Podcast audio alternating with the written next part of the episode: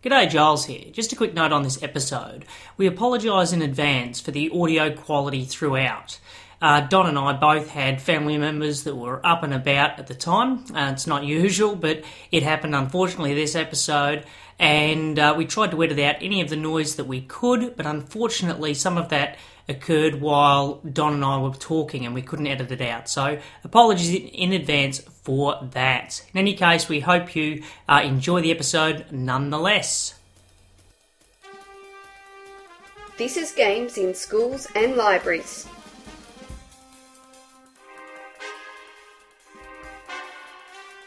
The podcast about board, card, and digital games and the ways in which they can find a place in schools or at the local library.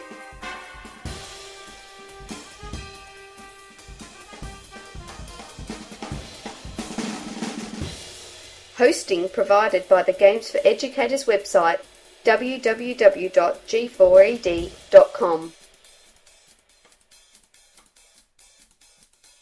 Welcome to the Games in Schools and Libraries podcast. My name is Giles Pritchard. I'm a teacher at St George's Road Primary School in Shepparton, Australia. I use games in my 3 4 classroom as well as for our games club, our games days, and for many other purposes. You can also find me on my blog at castlebymoonlight.blogspot.com or on Twitter as CaradocP. And I'm Donald Dennis. You can find me at uh, the Georgetown County Library System in Georgetown County, South Carolina, where I'm the young adult uh, technology and games librarian, which means I provide both games and technology programming for uh, the patrons of the library system. And I'm also the producer of the On Board Games podcast, which you can find at onboardgames.net. Magnificent podcast, Don. Oh, you're just saying that because you used to be one of our stars, and then you got too too good for us and had to start your own show. Uh, that's right. Uh, it's, uh, it's I'm the angel to your Buffy. um, I don't know how I feel about that, but um, yeah. I guess I am well on the way to becoming buff. Yay! no. Absolutely. And speaking of which, how are you feeling? I'm feeling very good, very good. Just uh, recovering from uh, some minor surgery, and uh, you know, none of that has pain. It's it's all in my back now. So it's like get up, go move around, walk around, and stretch things out. And so that's I it. think that's a good sign. It's good for your back. Start the bench presses. Oh no! If I did that now, I think I, every stitch in my body would explode. But um, yeah. anyway, we don't need to bother our listeners with that. I think we should probably talk about gaming activities of some sort. That's what we're here about, right? Absolutely. Schools and libraries and gaming all combined. So, this episode, we thought we'd talk about some different events that we have run. This is particularly pertinent at the moment at St George's Road, this very week, in fact. Uh, the Thursday and Friday, we're recording on a Monday. This Thursday and Friday, I have got uh, some games days coming up, and this will be for the uh, students of the school and also an attached preschool to our school. So these are kids from the ages of about four years old, uh, and it's avail- will be available all the way up to about grade four. Um, and that's because the grade fives and sixes are busy doing something else at that particular time.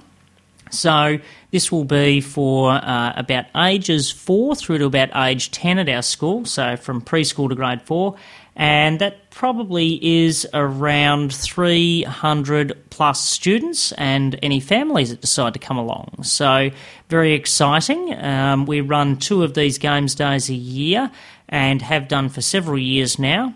And uh, yeah, should be a fantastic couple of days.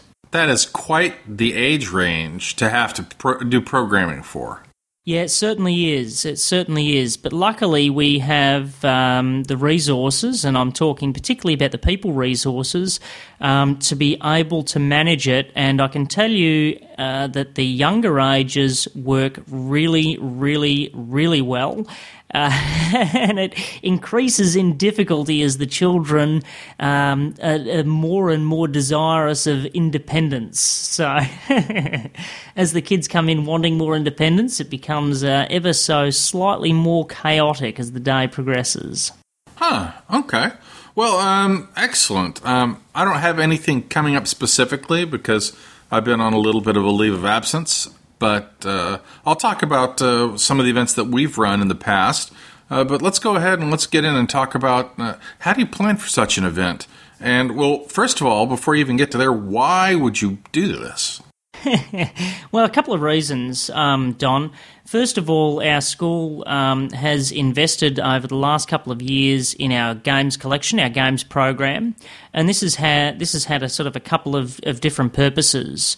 Um, one of those purposes has been connecting with the broader community. So it's not just about the kids at the school. Uh, certainly, I'll get to that but it's also about um, inviting you know broader members of the community, the kids, their families, their broader families and, and family friends, etc., to come into the school and to participate in social activities. So it's really about that whole community building and being the the, the school being the centre of the community, which um, we we feel is something that's really worth working on and really worth impro- uh, you know really worth uh, sorry encouraging is is probably the best way to put it. So that's something that we really value and, and, a core component of why we are doing this program. Another reason is because of something I mentioned before. We've, we have a fantastic group of uh, human resources that help run the day. These aren't uh, adults that come in who are experts on games. They're not other teachers uh, from the other classes who um, put their hands up and uh, step into the brink and, and, and do that. These are kids from the school. So we run a thing called the Games Ambassador Program, and this really is all about building leadership. So these kids uh, acting as the Games Ambassadors will be the ones to really run the day on, on the ground. They'll be the ones teaching the games, they'll be the ones making the decisions about which games get played and where.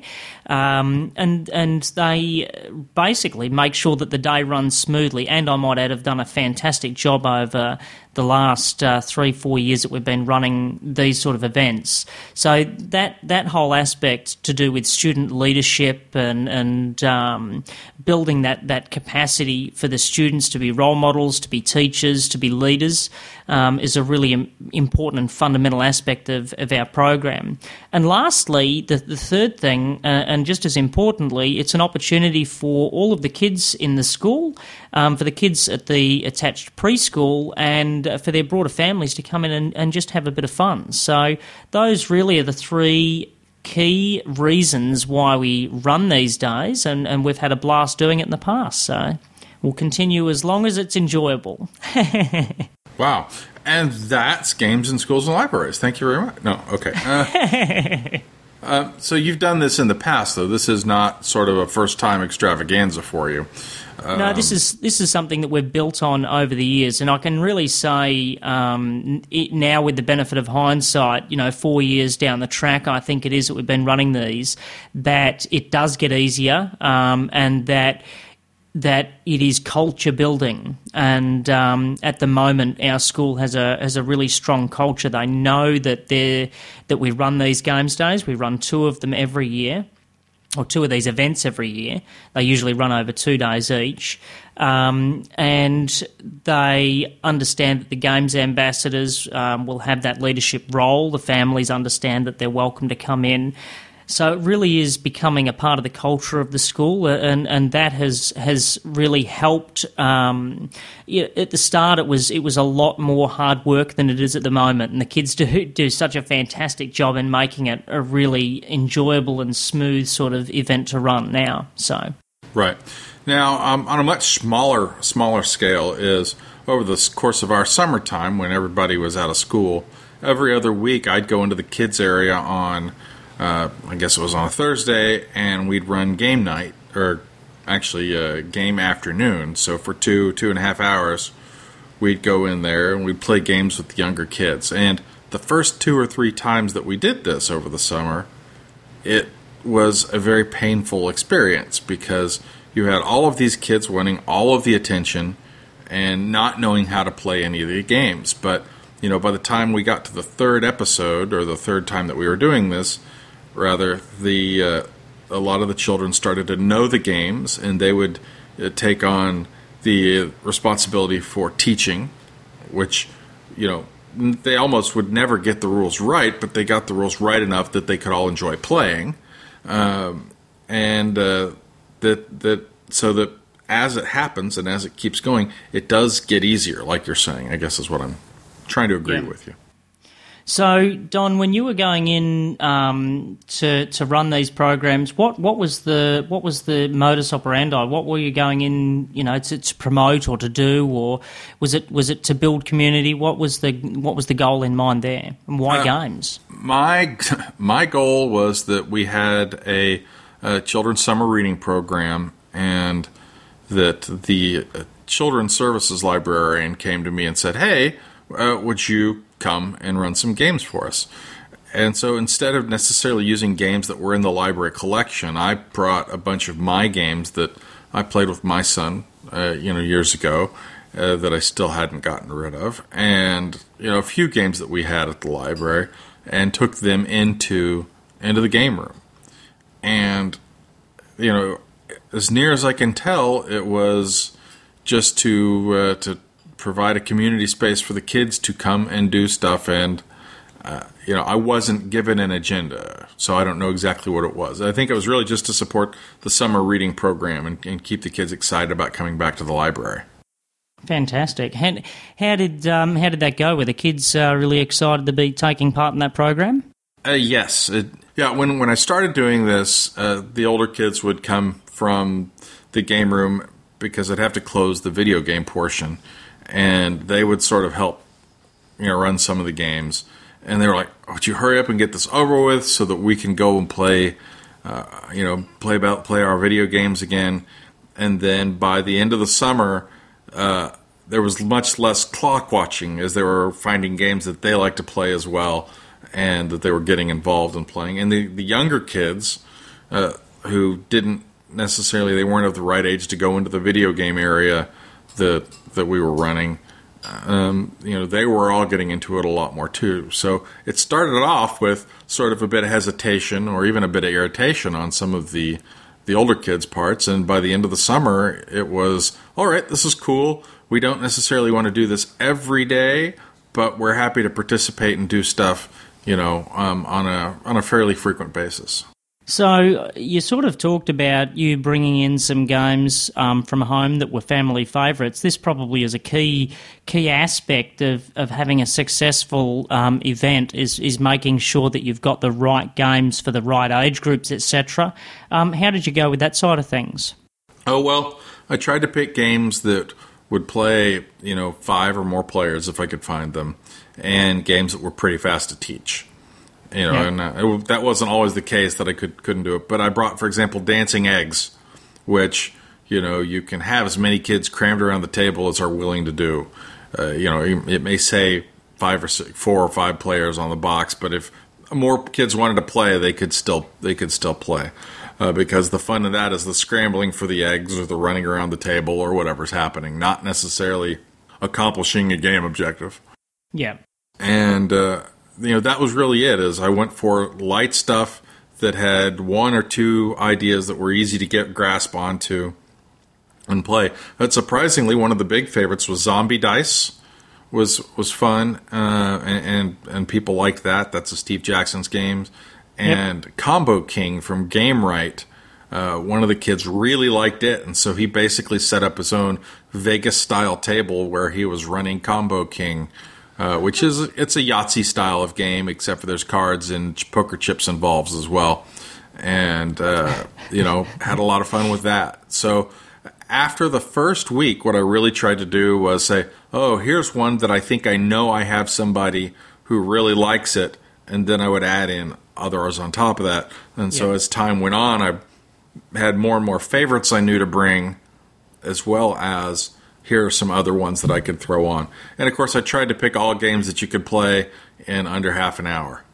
Yep. Well, for us, it's I, su- I suppose it's a little bit different because we've got um, uh, quite a large number of kids coming through over the course of two days. But because we're a school, we have the advantage that the children are already broken up into age groups, their classes. So that makes things a little bit easier. So what we do in advance is make sure that there's a timetable. Um, I make sure that the classes are given allotted times. They come through in groups. So we might have a couple of the grade one, two classes come in, then a couple of the three, fours, then the five, sixes, etc. Over the course of the, the two days, we deal with all of the kids in the school. Um, and uh, as as we have because we have that system, we have a we have a large space, our school hall, or in the case of the games days coming up, we've got uh, some of the, the, the larger classrooms. And I take all of the games basically that I think are suitable out of our games cupboards over to that space. We have a whole bunch of tables and spaces around uh, around that area already set up and uh, the games ambassadors and myself take games out that we believe will be suitable for those particular age groups. So we know, for example, that the grade ones and twos are coming in in the morning. So we go and select games um, from the stockpiles that are suitable for that age group. Those are pre set up on tables ready to go. So there's a whole bunch of games out on tables and, and on floor, on the floor in spaces on the floor that are ready to roll. People just have to go and sit down at the chairs, they're ready to play. And uh, in that way, when the kids come into the room, the classes come into the room ready to play, I'll sit them down at the front of the room, I'll have a chat to them about uh, the rules and regulations. You know, you make sure you respect each other. The idea is to have fun, don't chew on the pieces, all that sort of stuff. yeah and then send them off to the different tables in their small groups. And, and, in that way, we sort of manage that whole game aspect a little bit easier. But, but our school's had a couple of years of building up a game collection. Uh, we've had a budget to do so. And we've really tried to make sure that the games collection we have is suitable for the age range of the school. So it really supports that style of structure for the games day. Well, you were talking about building up your collection. We also had a local store, uh, the Freckled Frog here on Pawleys Island, that uh, donated some games for a few of these games days. And some of them were games that were perfect for the younger kids. And a couple of them I brought because I noticed that we had some parents that were sort of standing around. And so what we did is I would drag them into like a game of telestrations uh, while the kids were all playing. I said, "All right, well, you guys are here. You're playing. Come on over here and play." And so they would play like Timeline or Telestrations or or some games that might also be appropriate for kids, and and some that weren't. So you know, like you're saying, you're trying to get parents and, and stuff to play play in your group. You mm-hmm. know, I, I managed to do that a couple of times, but then strangely they stopped showing up. So they seemed to have fun when they were doing it, but the idea that they were expected to engage in gameplay uh, was kind of alien to them, and uh, so I guess it didn't really didn't really excite them. Even though they seemed to have a lot of fun when they were doing it, they they figured that oh well these games aren't bad games, so we don't have to oversee our children playing them every every week. I suppose it might have been different expectations as well. We have um, uh, we have we have you know quite a few parents turn up um, some of them go and join in with the games. Some of them just go around with their particular child, their son or their daughter, and, and watch them play the different games and get uh, that sort of, I suppose, uh, voyeuristic enjoyment that way. Um, but yeah, you know, it, it, either way, you know, it, it's it's just about really engaging, you know, the kids and the community with, with games. So yeah, that, that's interesting. So, Dom, what what um what are the what are the risks involved here? What what how do you and, and what do you do to minimise those risks? And I'm thinking particularly about damage to pieces or loss of pieces or um, you know the pocketing of pieces that look particularly nice or whatever it might be. Um, how how do you go about minimising those risks uh, and what are they? Okay. Uh, before I answer that, I want to I want to go into a little bit more about the kinds of games that I brought in. I forgot mm. that, that the games that seem to have met with the most um, appreciation with the kids were the ones that broke the rules of the library, and by that I mean games like uh, Shake and Take, uh, which is there's an you, you have aliens and there's a die that you're rolling and slamming on the table, and people are circular circular. Um, circling aliens and stuff.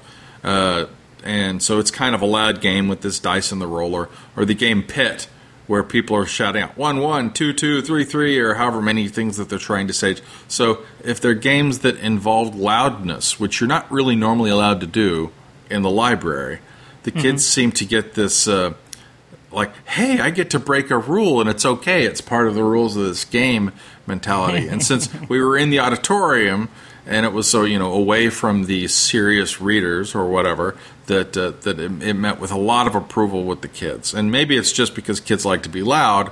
But um, I also think that part of it was they know that they're in the library and they're not supposed to be loud. But here we have a game that lets them be loud.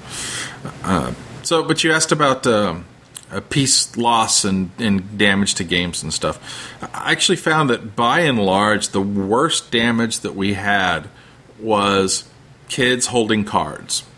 Um, yep. And it's, you know, playing a game like Pit, uh, where, you know, all the components are cards and then one bell, which gets banged at the beginning and the end of the game, that you know you're going to get some mutilation on the cards and it's going to be a little bit of folding or a little bit of oh look i've grasped it with my sticky hand or whatever and cards are tough to clean without damaging the cards even further um, and really all i can say is i just remind them here's how you're supposed to hold cards do not bend or fold the cards and do not chew on the cards uh, you know most most of the other pieces is you know i haven't seen any of even though they have dice that look like great big Jolly Ranchers or whatever it is, those don't aren't going into people's mouths. And uh, to my knowledge, we haven't had any other game pieces just outright stolen.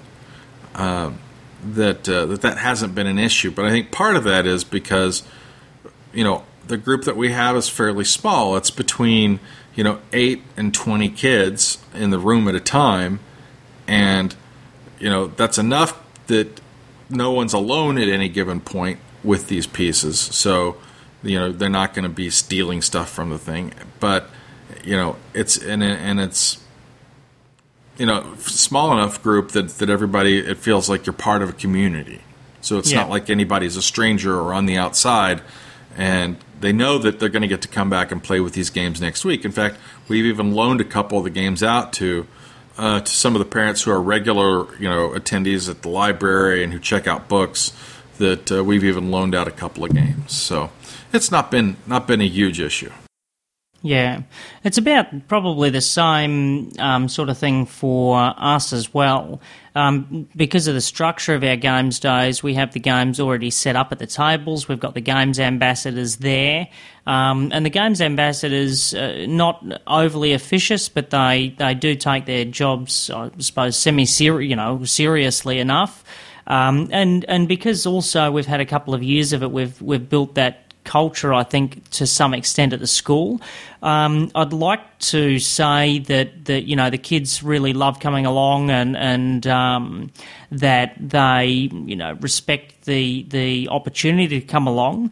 Um, I'm not going to be naive enough to say that applies in all cases, but I certainly think that it applies in in, a, in an awful lot of cases. Um, and so that really does minimise the amount of pieces that might go wandering in, in pockets or might get damaged through carelessness or whatever else. Um, the kids understand that, that these games are in the school and that are um, that they are there that will they will have the opportunity to use them again if they look after them. And and so far we've been running it for four years. We haven't really had any significant losses losses or significant damage to any games. Now th- there are some issues where it's going to be more of a likelihood that it's going to be intentional theft than in others. So, for example, if you played uh, what is it, Fantasy Flight's game Rattlesnake where it has these really cool magnets in them that uh, that are pieces. Now, that game, however, comes with a box that all the pieces have their own exact space, so you can tell at the end of the game when it's being put away if all the pieces are there. So if you can purchase games, you know the, uh, that and Jamaica and um, Niagara and a bunch mm. of other games you can look at the game, you know, open open up the game box, take the rules out of the way, and maybe move the board. But you get to see, based on how the whole game is, uh, you know, all the pieces are in there. If all the pieces are still in the game, and if you are worrying about loss losses in your game or pieces disappearing, then that is an excellent kind of game to purchase. Ones where the the box insert says, "Oh, and here's a place for the ring, and here's a place for all these pawns, and here's a place for yep. the cards." Um, then that's something that you can take into account when purchasing games. But not all games have those kinds of inserts. Uh, but on the other hand, if you're handy with a craft box, you know, a knife or craft knife, and you've got some cereal boxes, then you can make those kinds of inserts for just about any game. Yeah, exactly, and I think it's being being wary of the sort of games you've got. Like we had, I, I did have issues with uh, one game that was um, the deluxe version of Wings of War, which is a World War One fighter aircraft um, dogfighting style of game. Um, it comes with these very nice little uh, sculpted models of Sopwith camels and um, Fokker DR ones, etc. And so those did happen to go walkabout at one point, not on one of our games days, but a separate um, separate event. Uh, they did go walkabout in a child's pocket, and I might have had suffer suffer some considerable damage in the process. But um, those sort of games do attract that sort of attention. Um, the other the other issue, I suppose, um, are those games with pieces that, that take a fair bit of wear. And you talked about cards before, Don. Um, I'm thinking particularly we've got a couple of ga- a couple of copies of a game called Halligalli, which is uh, published by Rio Grande Games. Now, this is a sort of a snap game where players are flipping over fruit cards. If there's ever exactly five of a fruit out showing, so five bananas or five strawberries strawberries or whatever, you uh, slam the bell in the middle of the table, and if you're the first to ring the bell, you collect all the cards. The object being that you want to collect all the cards. Um, obviously, in this style of game, the bell is going to take a fair bit of punishment, and uh, the bells in all of our copies of Halligalli have been absolutely totaled. So uh, those bells have been completely destroyed. The cards are fairly worn, but one of the ways that you can mitigate it is by thinking, what else can you use that, that's not as easily destructible and that will, will function in the same way? So, for example, in Halligalli, instead of ringing a bell, I got some plastic fruit uh, suits the theme of the game, and you sit the plastic apple or whatever it might happen to be in the middle of the table. instead of it's the first person to ring the bell, it's now it's the first person to grab the plastic apple, and uh, the plastic apple's a lot harder to destroy than the than the bell has been, and has lasted a lot longer. It's also a lot cheaper to replace. So that's yeah. uh, one way that you can mitigate it as well. Well, and that's clever. I was thinking that all you really have to do is you could print out a bell on a piece of paper and put it there, and the first person to slap that picture would would be the one to get you know to get the effect. But yeah, using a 3D object like that uh, it certainly adds a little more flavor or excitement to the game. I'm sure than oh look, there's a picture we have to smack. So, and the the added benefit of the old plastic fruit is that it reduces the noise pollution aspect considerably. So, well worth considering, in my view. well, that's cool. I think that that's a, a good overview for uh, for games days. How far in advance do you start advertising these? I mean, is it on the uh, calendars at the beginning of the school year, or is it something that you say a month ahead of time? Oh, I think it's about time that we start to do this. No, it is it is fairly in advance. We have them fairly well planned out um, at the beginning. Of, from from a from a planning point of view, I'll know when um, 2013's game days will be come the end of 2012. Um, but in terms of on the on the calendars for families, etc., um, that information be available um, straight from the start of the year, or it'll also come out every every um, bulletin. There'll be the calendar there with with the games day on it. Um, in the two weeks preceding it, we send um, you know these coloured flyers home, inviting families up to the school um, you know, the St George's Road Board Games Day, etc., all over it, the dates, the times, the locations. We also have um, the timetables, so showing which classes are going in when, and that's really so that families can tie their visit to the school with when their particular children are going through the games day. Um, so yeah, there, there, there's a little bit of planning, I suppose, in the advertising, but but you know, not not an awful lot. It's it's pretty easy to roll out. What about for your uh, library events, Don? Uh, well, for those events, I, I, had nothing to do with it, so I have no idea.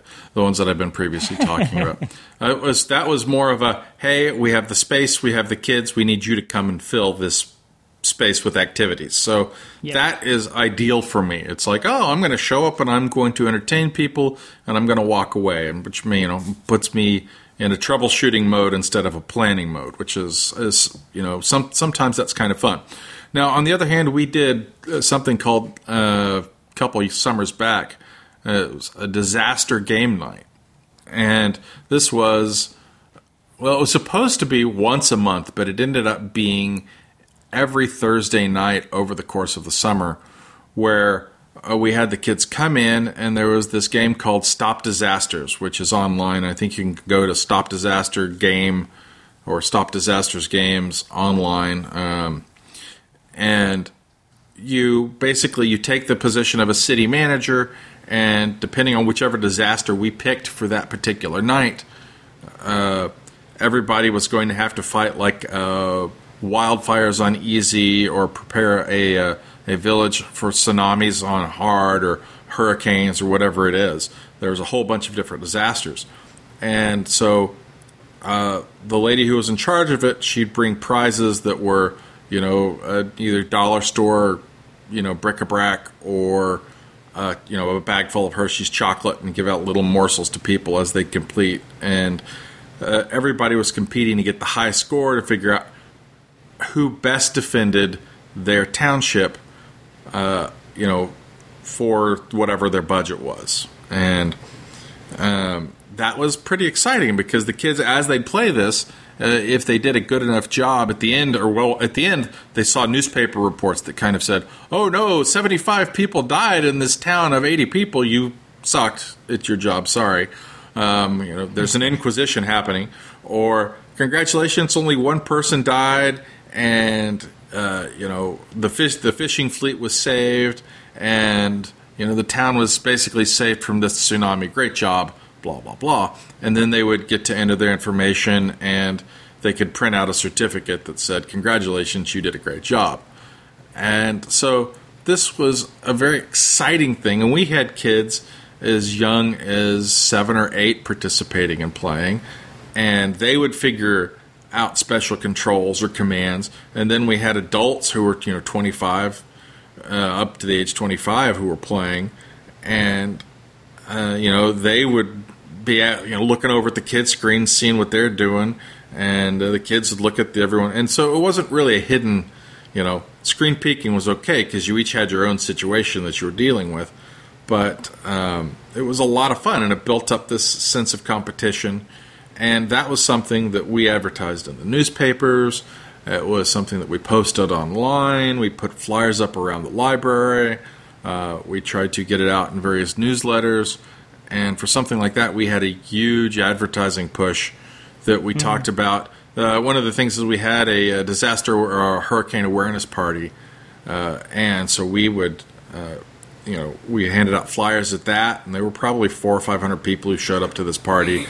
And we showed them there how the game would be played and stuff like that. So that was a that was a lot of fun. And then the next summer we did it every like every other week.